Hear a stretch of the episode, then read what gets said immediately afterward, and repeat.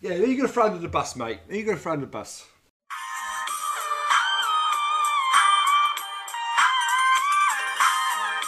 Broadcasting from Essex, it is the 23rd of November and you're listening to Salonomics. The Bitcoin price is currently $56,430. 1,772 Satoshis gets you $1. I am your host, Aaron Dawn, and joining me once again from North London is my hair John Barrowman, Joe Mehmet. Hey, Joe. John Barrowman.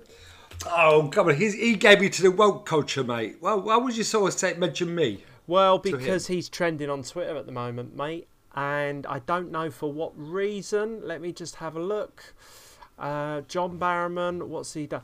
Oh, he's on Lorraine. Of course he is. He's on Lorraine, talking all all things theatre and campness and uh, all of that kind of stuff. No doubt.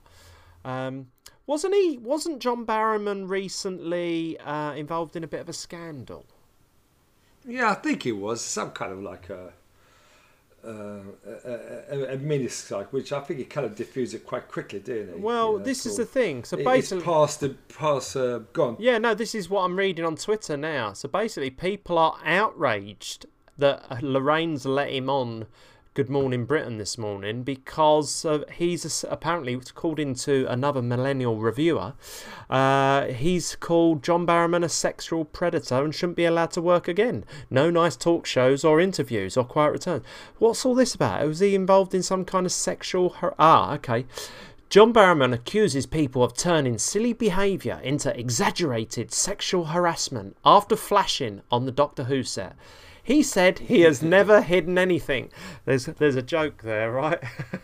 exactly.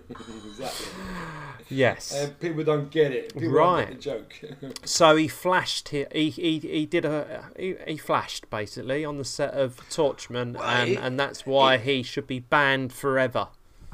He, he probably most likely he probably wanted to have a. It was down for a pee, mate. You know what I mean? He probably just had a, you know, just went behind the wall and just had a quick pee, right? You know what I mean? And how many times we see that on a Friday night, Saturday night? You know what I mean? And well, it becomes a. He flushed his. You know, whatever. Right, how you been though, Joe? How you been? Let's let's leave all that nonsense behind us. Yeah, pretty good.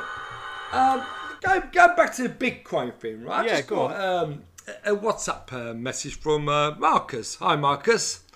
He goes, "What the f is happening with Bitcoin?" And I'm thinking, well, what's happening? What's happening with Bitcoin? Is it going up? Is it going down? You know what I mean? So I'm, I'm not had a chance to reply. So maybe you could ask that question, Aaron. Right, Marcus, What if the you're hell listening, is happening to? This is a usual, typical Bitcoin bull cycle. Uh, every time you make a new all time high, it goes up and it peaks and then it comes off. This is usual because it's it's generally the whales taking profits. Um, so what happens is people take their profits off the table when a new all time high sets, which forces the the price to go down a little and then we'll reaccumulate and all the weak hands obviously sell at $69,000 and all the strong hands rebuy it all back in at the price it is now and it will send it to a, another no, new all-time high. In the previous bull market of 2017 we had seven drops during the bull market of over 20%. Now we are currently 18.5% off of the all-time high, which was set 13 days ago. 12 days ago, the all time high of 69,000. So this is quite normal. Um, all I suggest to you, Marcus, buy, hold, keep buying, buy the dip. That's all you do. You buy the dip because we know inevitably Bitcoin will continue to increase. This is an investment advice, but you kind of know this is protect your wealth advice. So, Right, well said. Well, I couldn't have put any better on a on a WhatsApp uh, message. yeah, so there you go. So uh, you'll have to send him a link to the show and say uh, I uh, I answered. Well, he listens to the show, doesn't he? Yes, You know, I noticed there was a few new new members of the Telegram chat this week, mate. Um, I don't know if you meant you noticed that at all. No, no, I'll, I'll, leave, I'll leave that um, side to you, sir. Okay, well, I'm going to give a shout out to uh, Michael Palmer, who's come and joined us in the Salonomics chat room um, from my Bitcoin Essex chat room. Um, you know, so Okay. and turns out he's a hairdresser.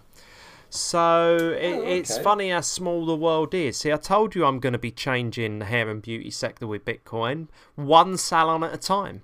So this is, I think, uh, with him, Norman. Yeah, I think this is about the fourth. I suppose you you've been orange peeled now, so technically you're the that that's five salons I've orange peeled into Bitcoin now. So resistance is futile. Oh, listen, we, we talked about the other day, didn't we? Where, um, you know, if we, we, we, can make our industry right, so like VAT proof, so like regulations proof, and, and so like keep, keep the. Uh, Cash, keep ca- keep cash going. Well, keep what we earn, basically speaking, right? Cryptocurrency is the way to go forward. You know, so so sellers having their own um, currency, print, you know, sort of like not printing, mining their own currency. The other thing is like uh, like with this with Discover, once it becomes a popular thing, the governments would immediately shut it down. Well, try to. Well, they will do, won't they? They would, they would just like make it illegal to trade or on that type of, on that, on that. So, uh, I kind of think if sellers were to go underground and completely off the grid, then it's the way forward. Which I, I, I think, you know, so not not want to divert into it, uh, dive into this sort of sector, but the the um, the, the professional boys wanting all these regulations, right? They can have it. You know, they could pay their sort of like VATs, they could pay their fees, they could all that. Right? And, and most sellers go underground and sort of do their own thing, and no one will bother them. I think that would be a, a, a good balance. I think.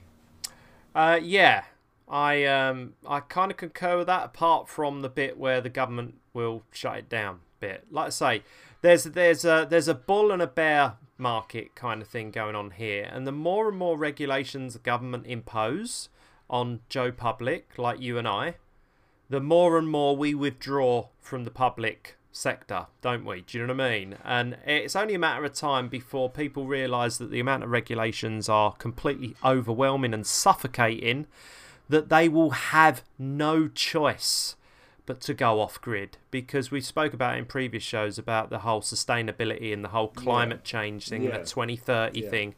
Can you imagine? All you're trying to do is cut a bit of hair, but every week you have to conform to another regulation that the wonderful people at the regulators bring in for us, you know, to protect us, you know, as a as a community of of, of, of workers, as as a community of local um, tradesmen which what hairdressers are. You know, in every town there is two or three salons and barbershops and stuff. You know, they are they are trying to destroy the local economy, and like I say, I won't stand for it, and I know I know you won't stand for it either. So, yeah, good No, luck. right. Good luck trying to Yeah. destroy the local economy, but it won't work. Basically, is what I'm, is my message to that. Uh, anyway, let's set up today's show though, Joe. Um, Yeah, was obviously, say, I'd, I'd like. I'd to yeah, we don't want to talk too too much crypto too early on. We don't want to lo- lose ninety percent of our audience. But um, yeah, so uh, we've we want to talk a little bit today about the freelancer model. Um, the freelancer Yeah. model, as in you know studios, you know self-employed studios where people can kind of rent a chair. The, we uh, um, we also have a great under the bus this week where I'm going to introduce you to the the threat of central bank digital currencies and why it's a threat to our entire industry if they, these things are to come in. Um, and also we've got a, a we've got a link, LinkedIn uh, report. We've got a Joe's Get You Go, um, and uh, yeah, we've got a lot coming up. So should we crack on then, Joe? Yeah, go go ahead. right go, then, go ahead. So then, we went to an event, didn't we, on Sunday? We was invited to Creative Hub Studio in where was it? It was Bedfordshire, weren't it? Eversholt. Bedfordshire, yeah, Eversholt. It was in the middle of nowhere, mate, weren't it? It was in the beautiful rolling Well, green I have, hills. I would have called people living in Eversholt in the middle of nowhere. Oh mate, you saw. You, I mean, you was you was breathing in every time we had to go down one of those country lanes. You know, you didn't want to. You didn't want to scratch the Land Rover, mate, did you? Going down those single roads. Um, but yeah, basically, we- we went. We was invited to an event. Um, you know, these are these are Caroline and Amanda. Uh, good luck with it. The the place is amazing. I love the feel of the gaff, though, mate. Did you? I mean, it was a renovated. It's like kind of one of these renovated barns, wasn't it? I- As it happens, they would tell you it was an actual educational centre, educational centre Hmm. for farmers. Oh, was that what it was before? Yeah, seriously, yeah. Okay. It was um, educational centre. I, I, look, I, I, I concur. I, I thought it was, I thought it was a beautiful place actually. It was sort of like lovely surroundings, Hmm. and I, I like the way it, it, it kind of like from from what it was to what it is. It, it was beautiful. Um, really, really um, open, bright, and and yeah, it, it was actually quite beautiful. Um, much better, much better um, units than than you know what you see in London. Y- y- you know I mean? I mean, Yeah. to have a sort a really wow factor in London o- of a salon, you got to spend what a 1000000 half a million at least. And I, I would probably think, no, I'm not going to say a fraction of the price, but a lot less. And and they, and they had a wonderful, wonderful unit, absolutely brilliant. Yeah, so um, big round of applause um, Hmm. for them for creating something.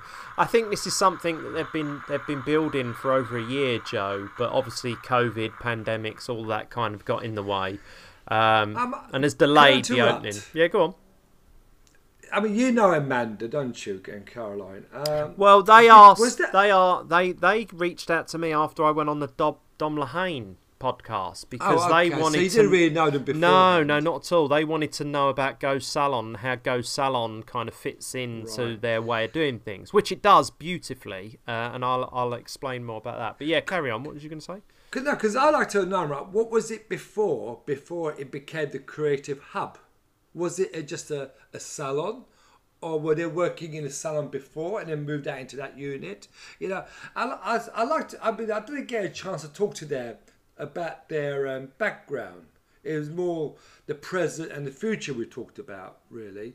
Um, so, I mean, if you if you knew about their background, and you know, you could have sort of filled that filled up for, for me, but you like you say, you you don't, you wouldn't really know. Would you? In London, the- how the- does it the- work, Joe?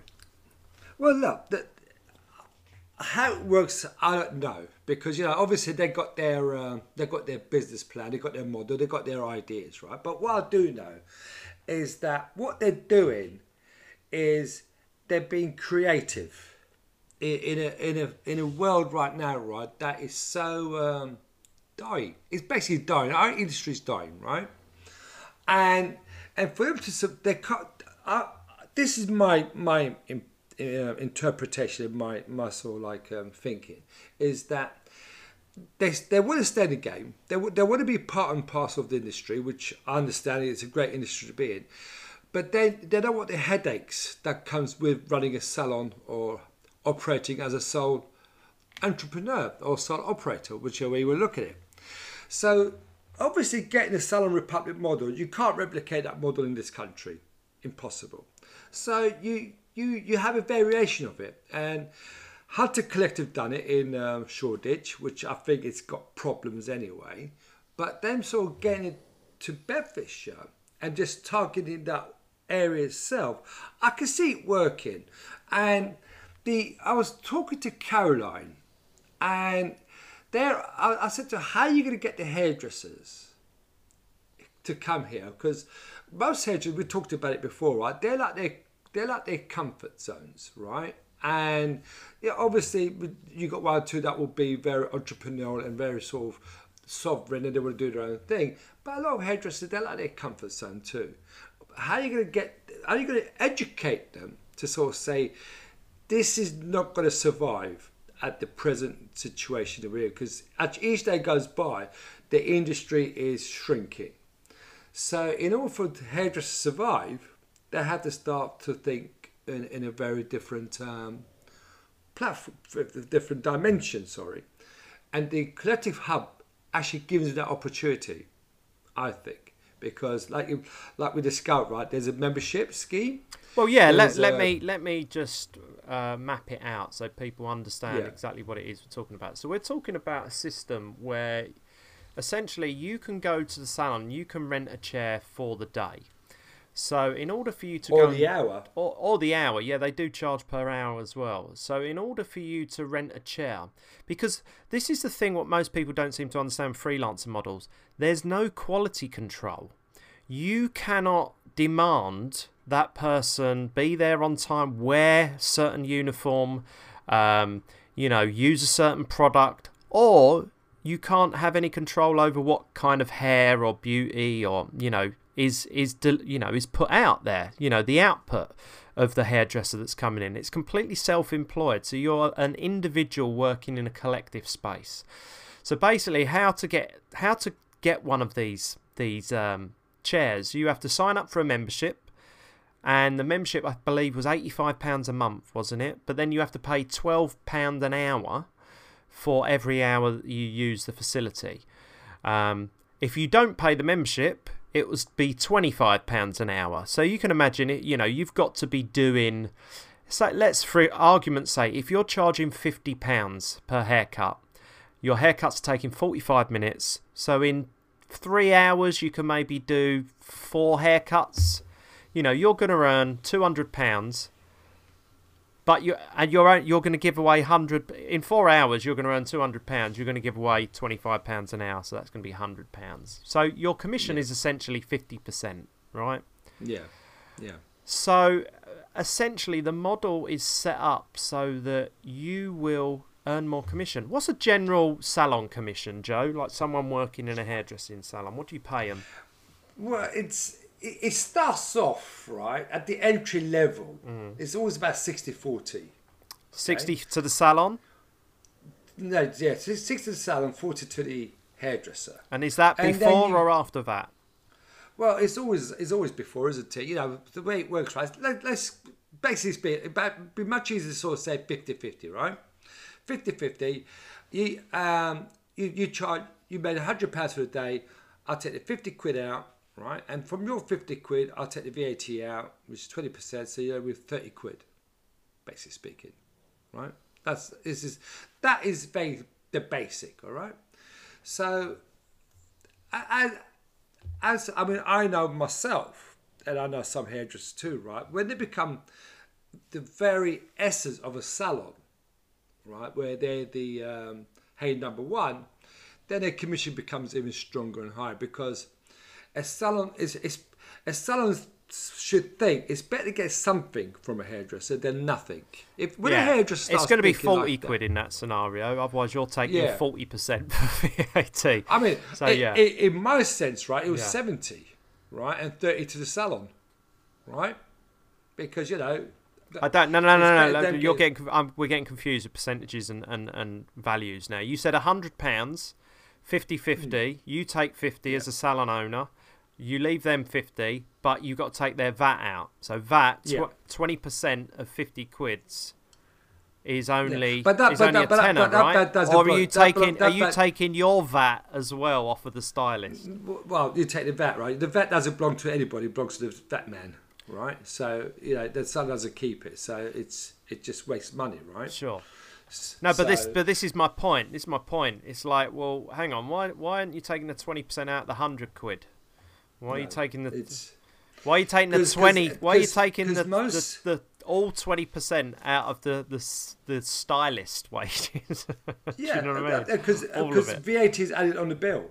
The VAT is added a bit. bill. It- it- It's not like in a restaurant right, where um, VAT you break it down. Hmm. In, in a haircut, I mean, people think right that they charge hundred pounds for a haircut. They don't. They're actually charging eighty pounds plus that. Yeah, to sure. VAT, which makes it better. So, you know what I so mean? it's optics then, isn't it? I mean, you saying Yeah. 50-50, it, it isn't, is it? It's it's No. it's 50-30 and 20 to yeah. to Bojo, Batman. to, to Yeah, Rishi. Yeah. That's right. So it is optics then, isn't it? So this is why working in this self-employed setup is a much better system for individual hairdressers because E- exactly. they don't have to pay the VAT because they're, right, they're, they're not that's necessarily going to be earning over 85 grand a, grand a year, so they're not going to be exposed to that VAT. So in your That's right. salon, that that scenario, being in your salon for four hours, doing four haircuts, 50 quid each, you're taking a 100 quid, and then you're taking 40 quid. So they're, they're getting 60 pounds for four hours work. Under this model, Hunt, uh, the Hunter Collective or the Creative Hub, you're getting 100 pounds. Don't don't mention Hunter Collective because we we we we're not gonna we're not gonna give them any exposure. All right. All so right. don't mention it. All right. Okay. Creative Hub, you would get hundred pounds. So there you go. Just by leaving the salon system of being an employee, you're earning forty quid, and you're doing half a day's work. You're earning forty pound more. you, and you and you're work doing in, half and you, a and you into what yeah you you you work around your clients Mm. rather than working around the salon's hours right and it's sort of, if you've got clients that say from 10 till 2 you work there and you got you got the rest of the day to yourself so there's a lot more freedom Mm. there's a lot more flexibility and also the harder you work the more you're going to earn which is basically speaking what everybody wants. They want more money in their pocket. They're not most hairdressers that I know, they don't mind working hard. What they do object to, right, is giving away a lot of that money that they, they actually physically earned. Yeah, in fees, in commissions. Yeah. yeah, Commission, totally. Whatever, you know. Do you know what I mean? And, and I mean, they, they, they don't really understand, right, that the, the salon owner takes the risk of opening a business, raising the money, blah, blah, blah. So they have to appreciate the salon owner as well. But unfortunately, employees don't. Yeah, they, they, they look True. at it.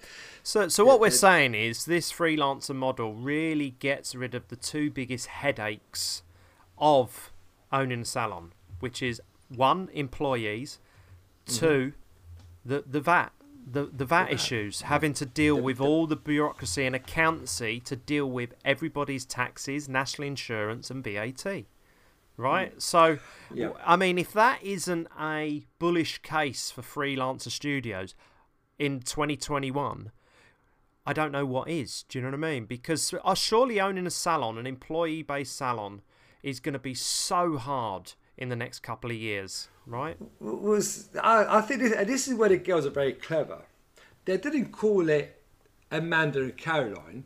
They called it Creative Hub, so it becomes more neutral. So you, you know, as a hairdresser, you're not actually going to go and work as say Nicky Clarke's or Lee Stafford's salon. You know, where you're going to rent a chair. You're actually going to a, a neutral environment. Mm. So there's no egos there as per se as well. No, there was So, photography there. I mean, they had beauty. They had a beauty. beauty room. They had uh, aromatherapist there. Was there Yeah, selling? Yeah, so that's right. So there was a lot of variation, you know, to the sections. You know, so every time that you go in there, that's got to be quite exciting, right? Every time you go in there, there's going to be different people. So for the Well, individual, again- that's got to be quite interesting, right? It, it is. This is again right another another interesting thing that um, salons do. I mean, I, I'm going to take the French example because it doesn't really work in this country. But in, in France, yeah, in, in, in the early days of France, I don't know so much now because I, I'm not being part of the uh, the setup. But I, ha- I do know what they're doing now, but they're very different. But years gone by in France, right, when a salon opened up, right, most French hairdressers opened up a hair hairdressers, a hair salon. They didn't do beauty. I mean, in this country, right? You know, when, when a salon opens up, they're gonna have beauty, they're gonna have manicures, they're gonna have all the shebang, all the customer service, all in one roof, right?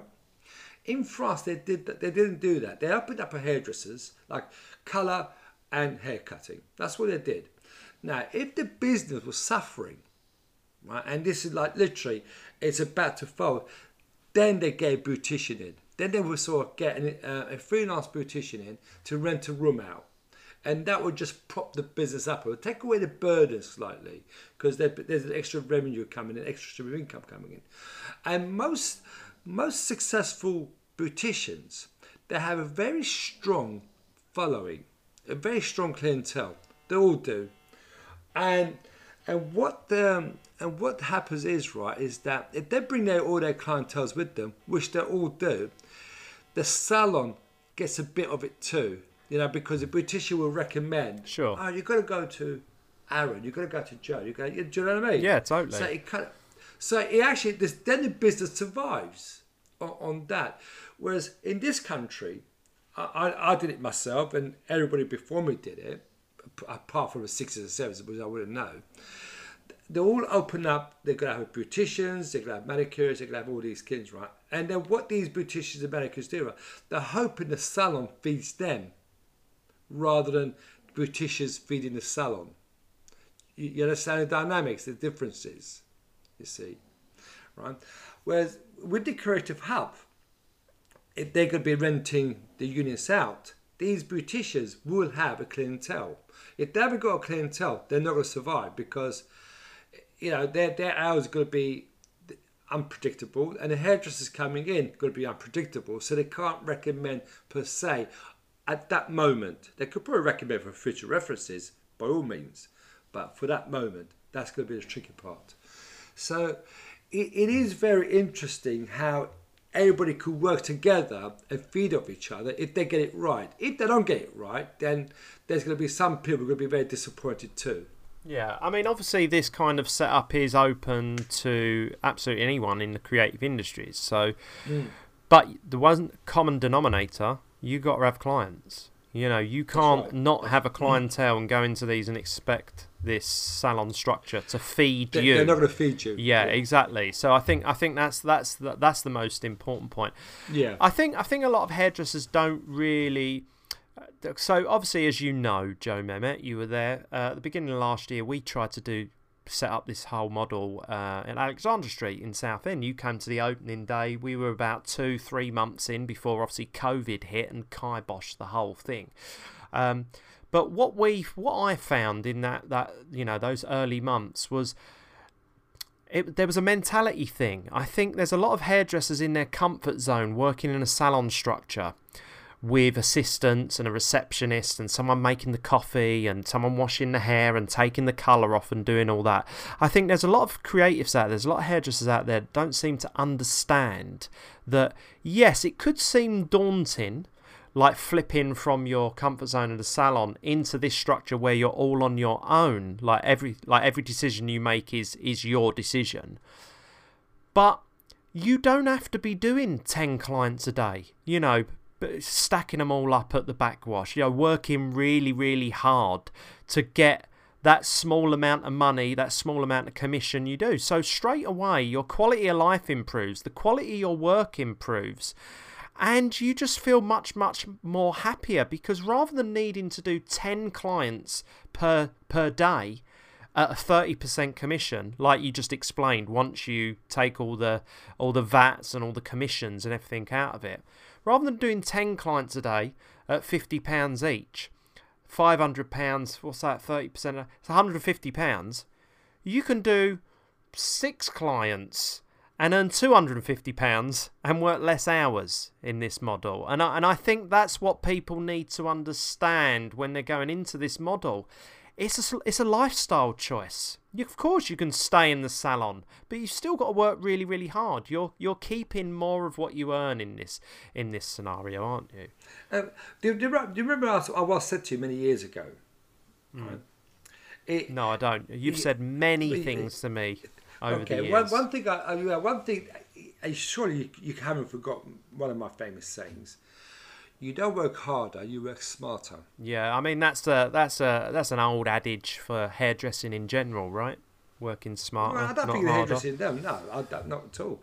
Um, no, but there is another way of getting around the VAT. I think. Well, was there another way of getting around the VAT? I think there was. I think. I'm pretty sure there was a scheme where a hairdresser goes into a salon, right, as a consultant.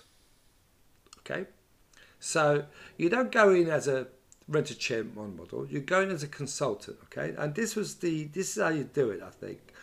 Um, you go and you do your client, and then you you you don't. There's no money exchange whatsoever. The the salon takes the the payment, all right, uh, like as usual, and at the at the end of the month or whatever time period that's negotiated negotiated, the hairdresser gives the salon an invoice for services.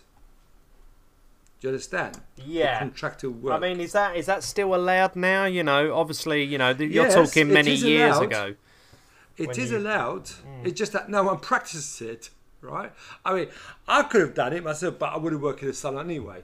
I mean, I, I, Sure. I, I, for one, don't want to go into Yeah. the salon politics of today. But that is a way around it. Okay, well that's it- interesting. There's some free alpha there for all you salon owners there if you want to uh, look to um, circumvent uh, the tough VAT restrictions, which are impovering impovering our industry, should we say? Is that right? Is that Yeah. word impover- impoverishing? Impoverishing our industry.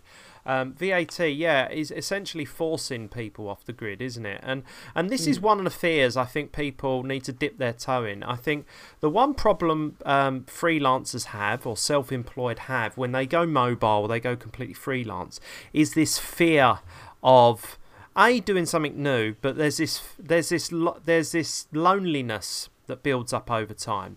So even if you was a freelance hairdresser doing two, three, four days a week, you know, one of those days in a freelance studio for you know a certain section of your clientele that wants all the mod cons of being in like a, a, a you know a luxury location and having their hair back you know washed at the backwash etc etc you know, I mean, is that not the ideal lifestyle for a hairdresser? They can come and go as they please. They can, you know, communicate and be within a t- like a, a group of people um, that are all motivated, that are all looking after their their own clients. Do you know what I mean? That have re- got real skin in the game in that scenario. You know, there's no wastage, is there, in this freelancer right. model? Do you know what I mean? Uh, and, and also, according to the BBC and the hair, hairdressing council, that lot, right, Hmm. they want sustainability. So if you've got less wastage in the salon, Yeah. No, I mean, I mean, in terms of, I mean. I mean, I'm- I mean, less. sarcastic. Yeah, I know. I mean, I'm, le- I'm talking less wastage in terms of productivity. You know, you've got lots of people there not faffing about, not twiddling their thumbs, not scrolling aimlessly through Instagram but- while they're not also, yeah, working. but- Do you know what I mean? Yeah, but there's also the other things like you know you haven't got so many things that just sort of sitting there doing nothing, basically speaking, Hmm. right? Uh, so you're not going to, you know, it, it does it does fit into that narrative of, of, of a salon being sustainable as well. So, All right. So, yeah, totally. So yeah, there's, there, it, it is. I, I actually think the girls did amazingly well. I really do. To to actually sort of be brave, to be bold, to be creative, and an individual as well, right? Because you know they're they're thinking outside the box to actually sort of come up with this concept, and and believe it's going to work, and it should work. Yeah. I'd be very very surprised if it doesn't work at all. Yeah, well, Very, I think, like I say, I think we'll, f- you know, follow this space. Uh, we'll follow it, um, and and we'll see how we'll we'll check in with them. I mean, like I say, it was great meeting them all. I wish them all the, the luck in the world. So let's let's let's analyse the pros then. So the pros then for a hairdresser going there is obviously they're going to earn more money, right? Um, they're going to have a better I- I- lifestyle. Better Um, they're going to be working, yeah, they're going to have that freedom. They're going to be working with a diverse team because the team will change every time they go in. Um, they have to, um, you know, be ultimate professional as well, don't you, in that scenario? So the pros are. So what are the cons? The cons are going to be, you know, they're not going to feed you. So you're going to have to have your own clientele before you can even eh, entertain it. Um, any other cons you can think of? Of a, you know, you've got no assistant to, to help you out. If, if, if you've got insecurities, right? If there's no work, there's no work. But don't you have those insecurities working in a salon anyway, Joe? of course, uh, you know, and we all, you know. So I'm just trying to those- isolate. I'm just trying to isolate the cons with this model over the old model. I can't see it. I suppose this, if, you you got to be mobile, right? You got to be you got to have access to to to get there, right? So you know, there's I don't really see any cons. I mean, you'd have to have I access to go to your employee salon. So Well, you know, well, like I say, I'm just trying to isolate it, the pros and cons. I can't think of I any. mean, to be honest. I'm, I'm, I'm scraping the bottom of the barrel here, I'm coming up with the, Sure. uh, the cons. Um, I can't think of any. I mean, you're I gonna. really I mean, the, the big pro is you're going to earn more money. It's like it's like getting an increased commission from your Yeah. your salon. You might have to do a little bit more work in terms of you know you'll have to wash the client's hair Well, rather yeah, than actually, I wouldn't say you, I wouldn't but- say you, you're going to be. No, I mean per less, hour. Less hours. You'd be Yeah. less hours Sure. for more money. Sure, but what I mean is you don't have the assistant to go, can you shampoo? Can you answer the phone? Can you do that? Do you know what I mean? So you're per hour you're doing everything with that one client, but then at the end of the day you don't have to work as many hours, do you? So And, that, and that's another thing you just remind me. The beauty of the phone not ringing all the time. Can you Oh imagine yeah. noise? Well, Really? you know, that was one of the problems I wanted to solve with Go Salon, which is a great segue actually into this because obviously, you know, I have to go and physically show Go Salon to people because it's very hard for me to translate what Go Salon actually does, and and thi- this is like the party political broadcast of um, Salonomics because, you know, we want to um, we want to improve salons in the future. You know, we don't want to waste people's time with more admin and more bureaucracy that's unnecessary. So it did give me a bit of a buzz, Joe, when I did show the girls, you know, their QR codes in those beautiful little glass cubes, um, showing like the way to the way to access it and the way to do it and the way to share their apps. And when I explained to them, you know, once you've got a QR code and you're on your customer's home screen, you're circumventing Facebook, Instagram, and Google. You know, you're you're removing all of those distractions from the loop, and that is what I believe the beauty of Go Salon gives a freelancer. So when that customer comes in, they see this QR code on the side, you talk to them about it, you say, oh, just scan that code, and then you'll get me on your home screen rather than behind the, the wall of WhatsApp messages or emails or telephone or text messages. Do you know what I mean? You've got a button that goes straight from your home screen on your phone direct to me. So whenever your client thinks hair or beauty, they're just going to press that button. They're not going to go Google or they're not going to go WhatsApp and then be distracted by all their millions of messages. Do you know what I mean? So it really helps that. So when I showed the ladies how fast it was and how simple it was to operate, they all they all were really really happy and really excited and and and that and for me that's part of the magic that's part of the magic of what technology when it's done well can give you do you know what i mean it, it's yeah, magic well, then, but you got another problem though. what's that mate You have to get it out there now. Well, I know that. I know that. But like I say, little by little, you know, one freelance space at a time. Don't forget, the whole reason why we set up Alexandra Street, or, or why I got involved with that project, was to use that as a case study for Go Salon and QR code. So this is something that I've been doing for like over two years. Do you know what I mean? Like trying to figure out what is the balance between QR codes in the salon being overwhelming and actually being utilized. It was very interesting because um, Andrew at the hair shop, shout out to Andrew if you're listening, he went popped in to see the guys at the Amazon salon uh, last week, and yeah, he gave me he gave me some lowdown on it. Um, he was essentially, you know, he, he took a few nice pictures of like the IT setup of all, Did the, he meet all the shelves. I'm not sure if he met Eleanor or not. I'm sure you'll you'll um, I'm sure you'll be able to f- find out when she buys you your dinner again. When she buys you when she owes I you bought- she owes you dinner. time, yeah, I no, that's what I mean. She owes you dinner, didn't she? So I'm sure she'll Yeah. find out. Um, no, she she basically um, uh, basically what was it? He he said right. So basically, he said that because the Amazon salon, and, and I quote, I popped into the Amazon salon to have a chat. In short, it's a regular salon with a bit of extra IT for looks that does mainly Amazon employees on the cheap. She said nobody really uses the QR codes on their shelf, and the only people that want to buy retail want it there and then to take home. So I was like, ah, that's really interesting. interesting because Very I hear the exact opposite from the salons that I have set up with it. That I think the problem with Amazon is because these are QR codes on the shelves that no one's talking about. Do you know what I mean? Like no one's showing them how to. No one that because other people are not seeing other people interacting with it, they're not going to interact with it. Do you know what I mean? Um, you know, humans are you know, kind of social fed animals. Do you know what I mean? So once you see one person doing something, then the second person does it. That's when the movement begins. Do you know what I mean? But how the QRs are used in, in, in Coronado's salon, for example, yeah, they have the product codes up on the walls below each individual product. But when they sell out of products, they've still got the product on the wall. So that customer, rather than going elsewhere, well, they tell them, go and scan that code and you can order it from our Go Salon. What's the difference between John Coronado Salon and Amazon Salon? I know exactly what it is. well, there's hairdressers own hairdressers own no. it.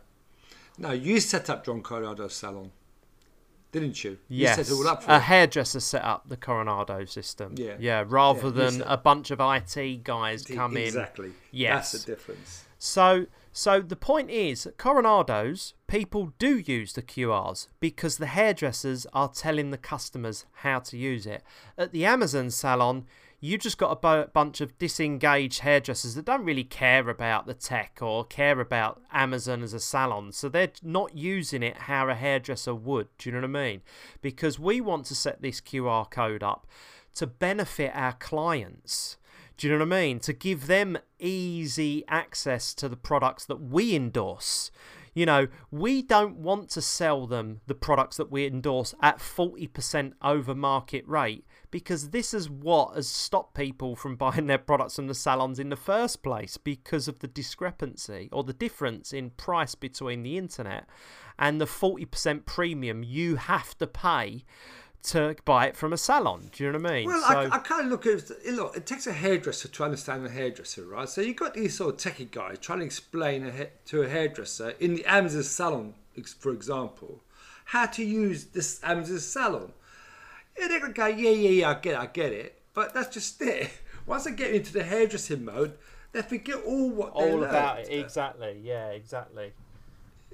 You know, do, you know, do you know what I mean? Whereas a hairdresser explains it to them, it's very simple, very layman's term, uh, and it's more practical advice ra- rather than sort of like a, a technical, as you call, um, sort of navigation of, of, of something.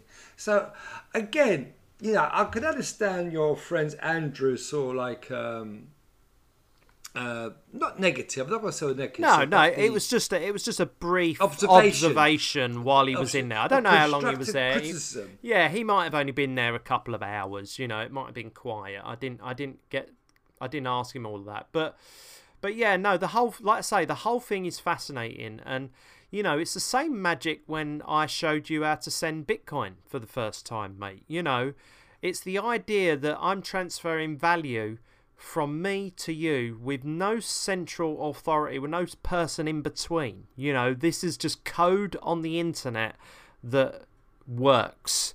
And and like I say, I know I'm not comparing Go Salon to Bitcoin because obviously it's not because obviously I'm having to build this system in order to facilitate distributors, cust- the, uh, your clients, and the hairdresser. I'm trying to make this symbiotic re- relationship between all three people. I'm trying to be in the middle of all of that and just trying to connect everyone really, really fluently. But I get the same feeling when I show someone how to do a lightning transaction or I show someone how to, you know, send a, a, a boostagram on, on, on podcast. You know, there's that same magic feeling when when the hairdresser realizes for the first time. So my client just scans that and then they can buy and have it sent to their home and I get a kickback for that. I'm like, yes.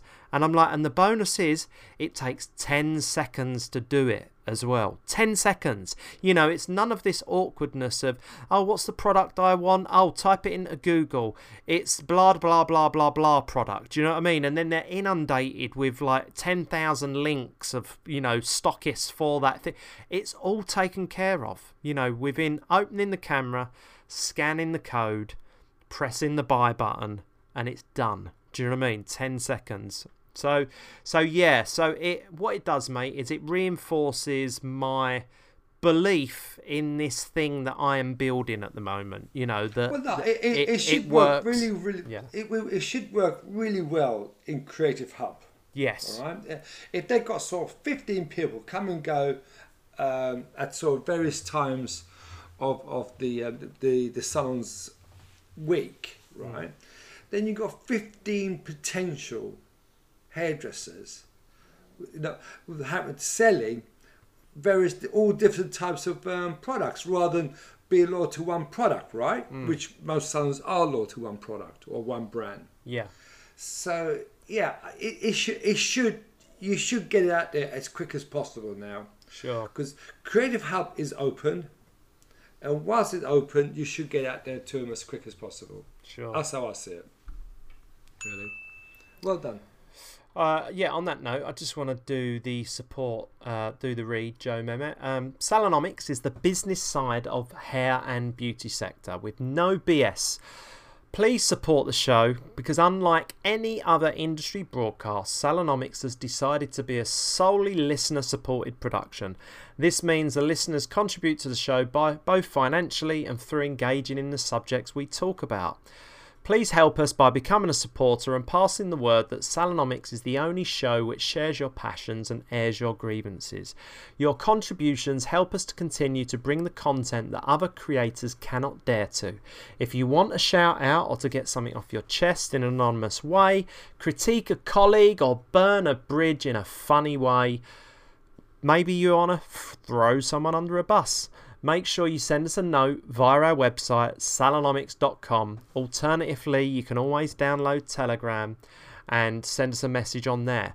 But there, I just one more thing on this. I want to promote and give a shout out to the Fountain app. So, Joe Mehmet, I had a Google Teams meeting with the uh, founders of this new Fountain app last week. It turns out that not only do they work around the corner from yourselves in Hoxton, um, they are a podcast app developer and they have created this beautiful looking podcast which has a kind of social element to it as well. But not only that, it's lightning enabled, which means that you can set up a lightning wallet and you can send and receive Satoshis. And as, as you know, Joe, what's a Satoshi? It's a bit of a Bitcoin. It's the smallest denomination of a Bitcoin. Bit- That's it's a bit of a correct. Bitcoin. That is correct. So I had a really interesting chat with uh, Nick uh, Nick Malster, and um, he ended up sending us some satoshis into our wallet as well to get started. But what I like about this this um, this new app is that they've got this clip system, so that when you open the app for the first time, because this is one of the problems with podcasting, Joe. People have their favourite podcasts, right? And say you've got 10 podcasts on your podcast list, there's not enough hours in the week, especially if they're long form podcasts and they're all like, you know, two, three hours each, like No Agenda is. Do you know what I mean? There's not enough hours in the week that you can keep up with every episode. However, Fountain app have solved that problem because what you can do is you can clip bits. So you can clip small segments of the show and post it onto the feed that your followers will be able to see and they'll be like, oh, okay, there's a one minute clip from that show. That's interesting. But it helps discover. It helps other people discover podcasts and it and it like I say, it kind of there's a lot of noise in podcasts. You know, we do a show. I always say to you, I want to keep it under an hour every week, just because otherwise we can just keep going round and round and round the houses with a lot of subjects. But I, I really like this clip system, so I've had a couple of goes on it. It's a very, very small, small app at the moment. I mean, I, I had a look on the App Store. It said there was barely a hundred downloads so far. So go and It's support Fountain Podcast, yeah? fountain.fm. Type into Google fountain.fm. You've got your download links on there. Nick, if you're listening as well, I'll clip this as well and I'll share this as a clip. Um, the app's really clean as well. It's really nice. Uh, and you can set your wallet up on there. And if you set your wallet up on there, you know, let us know. We'll, we'll, we'll get you started. We'll stream you some Satoshis. Um, but yeah, fountain.fm, download that app and uh, become part of the whole podcasting 2.0 generation because it really is the answer to the decentralized um, media uh, um, alternative media it's basically the future of alternative media because once google and youtube censor everyone that says something that's not within the narrative of our I government you can get on. Yeah, I'm sorry to interrupt. I don't think you can get on the Apple um, yeah you can App Store. yeah I'm, I'm you can looking. Yeah, you can. It says download on the App Store on the on the homepage. Click it. Oh. Click the Alright, button. into It takes you straight to the Apple App Store, Fountain Podcasts. Go fountain.fm. Dot FM. Okay, I'll go to fountain dot FM. Let's have a look. There you go. Look. Alright. Okay, Download so on the App download. Store. There you go. Okay, all right. Yeah, I got it. Yep, yeah, you got it. So download that, have a play with that, check out because there's a whole movement behind podcasting 2.0. Um, you know, set, started by Adam Curry and uh, Dave Jones, and they're basically developers. You know, they're basically kind of starting an army of developers which are building out the podcasting pro- protocol, the RSS feed. Now, this is something that's kind of been neglected for about 15 years. Do you know what I mean? Like, because Twitter and Facebook and all of these other centralized systems took off, people migrated away from the decentralized network, which is RSS. Now, I think after obviously everything that's gone on over the last 18 months with the hysteria of, you know, government crises, um, you know, I think it's time that we start switching off mainstream news and mainstream media and start seeking out alternative opinions and al- alternative views. Well, basically, the best place to hear those alternative opinions and views is on Podcasting 2.0 because that is completely decentralized. No one can be deplatformed from those networks either. Nobody owns them, and this is the beauty of of building this network out. Do you know what I mean? And that's why I'm a supporter of it, and I know you are too. Yeah, exactly. No, I agree with you. I think it's uh now with the fountain. Can I add my crows to it, not Bitcoin, to the fountain wallet? Does it No. has to be Bitcoin. No, it's Bitcoin Lightning. It's Lightning enabled, um, and Bitcoin Lightning network is um, it's the sec- it's the second layer of the Bitcoin network. So basically, if you've got Bitcoin, it can be easily transferred to a Lightning wallet, um, and yeah, basically, with think of Lightning as your like current account, and think of Bitcoin as your savings account. So, you know, your Lightning wallet is just to have like, you know, 50, 60 quid in there, you know, which you can just pay for like, per, you know, peripherals, like bu- bu- bumbling around the internet. Do you know what I mean? Rewarding people and sending Satoshis. Um, whereas obviously the Bitcoin main chain is where, you know, billions and billions and billions of dollars are stored in there. Um, and, and, and there's a difference because obviously when you send a Bitcoin payment, it will cost, you know, maybe a couple of pounds to send a Bitcoin payment.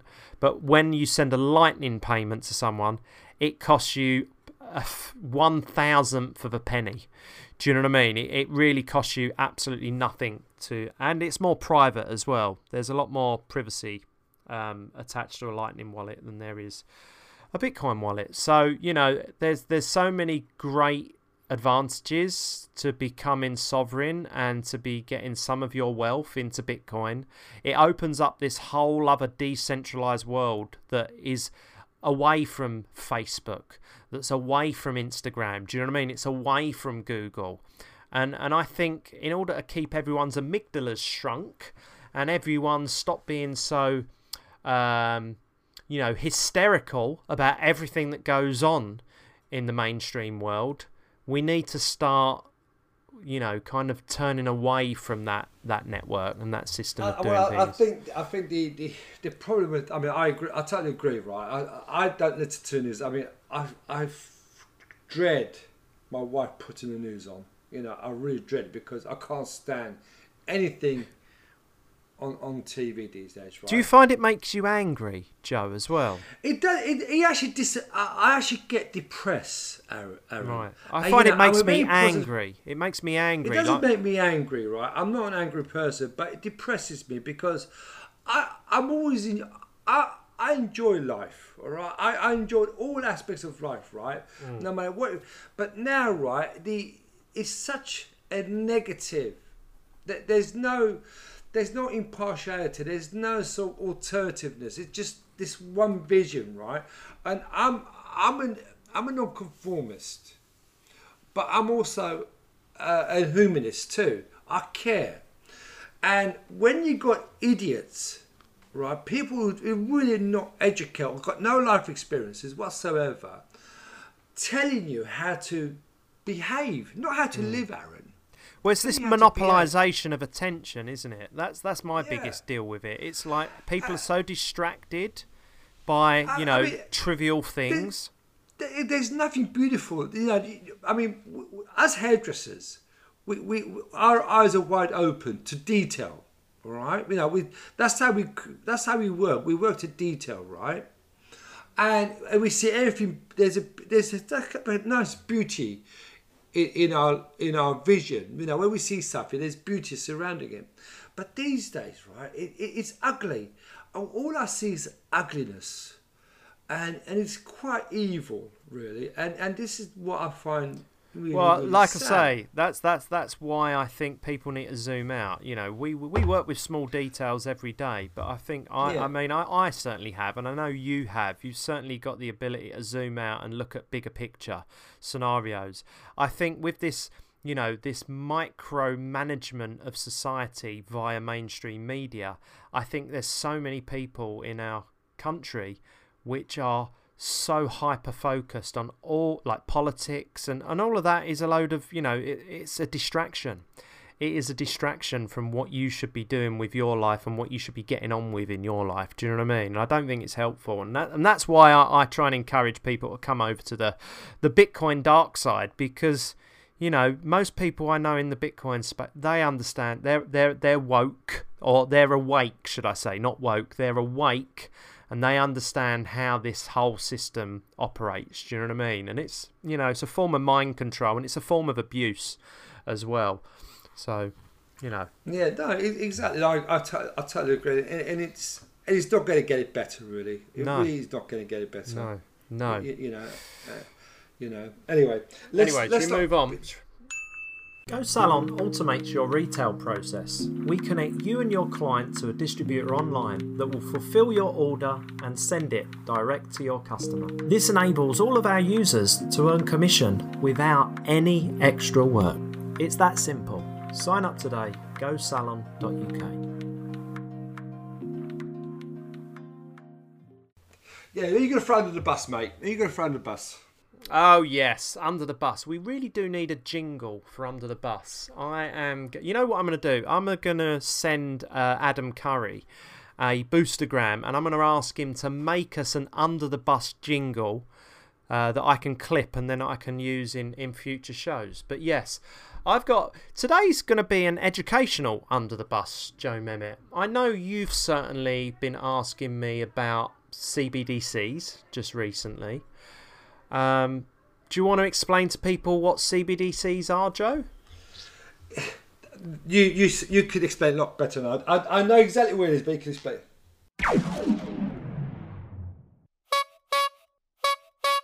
I have a fantastic clip from a guy called, who I like to refer to him as Augustus Gloop.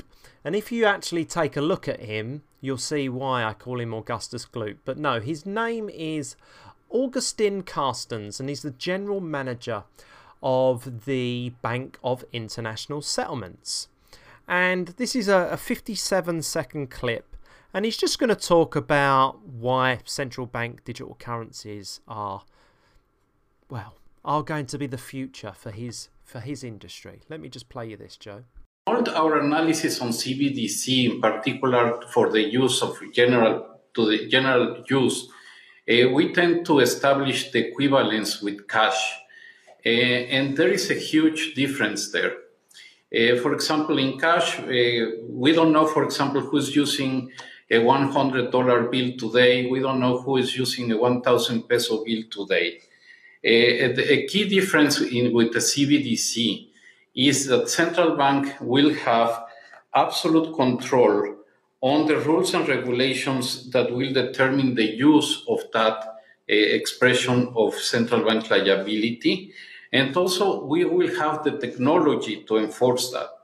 Those are those two issues are extremely important, and that makes a huge difference with respect to what sh- to what cash is. Did you hear that? Yeah. So Basically, CBDC stands for Central Bank Digital Currency. And the reason why central bank digital currencies are important for central banks is because they will be able to control 100% of the money supply. They will be able to control where you spend your money, how you spend your money, who you give it to, and they'll ba- eh, eh, basically human freedom disappears when you have a central entity as corrupt as the central banking system controlling 100% of payments throughout the globe. What do you think is going to happen, mate? Tell that that damn. Tell us.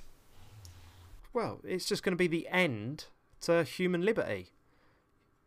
You won't be able to go anywhere because your central bank di- central bank digital currency will be linked to your vaccine passport. Your vaccine passport will be linked to your central bank digital currency.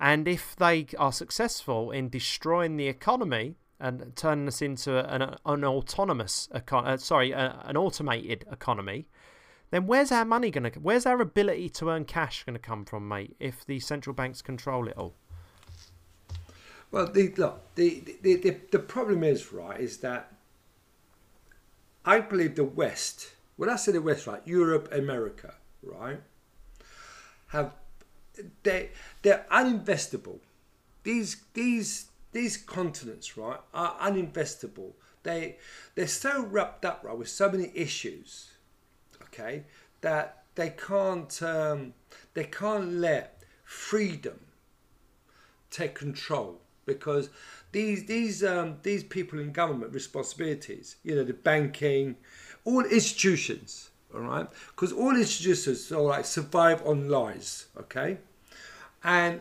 they need to they, this narrative about finance, vaccination, fear. All, all comes under fear.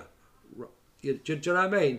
And and people, I think they realised this sort of many years ago with the uh, 9/11 thing. People are willing to give up their freedom for safety, for security. Because they've done that with, with the anti-terror laws, they're expanding on it now, aren't they? They're going yes. into your health right now yeah. once they got their health under control which they will do because you know look at so like certain countries right there's going to be a lockdown for the unvaccinated once they get this under control then what's going to be the next thing money then they want to take control of your money mm. and, and yeah. that's the that's the that's the danger aaron well basically where... what what this is going to what this is um, a cover for it's a cover for the ability for them to continue to debase our currency. It's a cover for them to carry on printing money and have you heard you've heard of the Cantillon effect, haven't you? No. Which is basically that those closest to the money printers benefit from it. So basically those that have banking relationships can get this newly printed money for 0%. They can buy up all the assets before inflation occurs, before inflation occurs 12, 18, 24 months down the road. So that when the inflation do, does occur, they can then either sell those assets or basically rent rent those assets out for the rest of their life. So they're benefiting because of their their proximity to the money printers. And basically, this is what central bank digital currencies are going to do. They have printed up $3.5 trillion in the last year alone, the American Federal Reserve, right? That has debased the American dollar so much so that it's created supply chains to fail. It's, it's created this inflationary environment we're currently in. So they want, of course, they and, and of course, during COVID as well, you've seen an attack on cash where a lot of organisations, a lot of restaurants, and, and even Rossi's ice cream in Southend, shame on you, Rossi's, uh, refuse to take £2 coins to pay for an ice cream. Do you know what I mean? They want it done on your card. And of course, when you're handing over cash, that car, that customer and that company gets 100% of that cash. When you're using a card all the time, 3% goes to the bank or split between the clearing house and the you know the Visa, the Mastercard, and the bank. Do you know what I mean? And then do you know? So this is a way of them nickel and diming us for the rest of our life. But the other beautiful thing with the CBDCs, and when I say beautiful, I mean in in central bankers' eyes, they will be able to input a negative interest rate on this money that they give you, so that purposely it will lose value over time. So come on, Joe, you've got you've got hundred pounds. You've got to spend it this week, otherwise we're going to basically just remove it from your wallet and you won't have it. Do you know what I mean? So the technology is evolving, and some people I've heard saying, "Oh, well, Bitcoin was the precursor to that. Bitcoin was the proof of work for them to be able to do it." No, it wasn't. No elite has ever invented something that changes humanity. Do you know what I mean? They jump on a bandwagon, and they've got the power to do it because they have unrestricted finances and resources to do it. Bitcoin is the answer. It's the anti CBDC.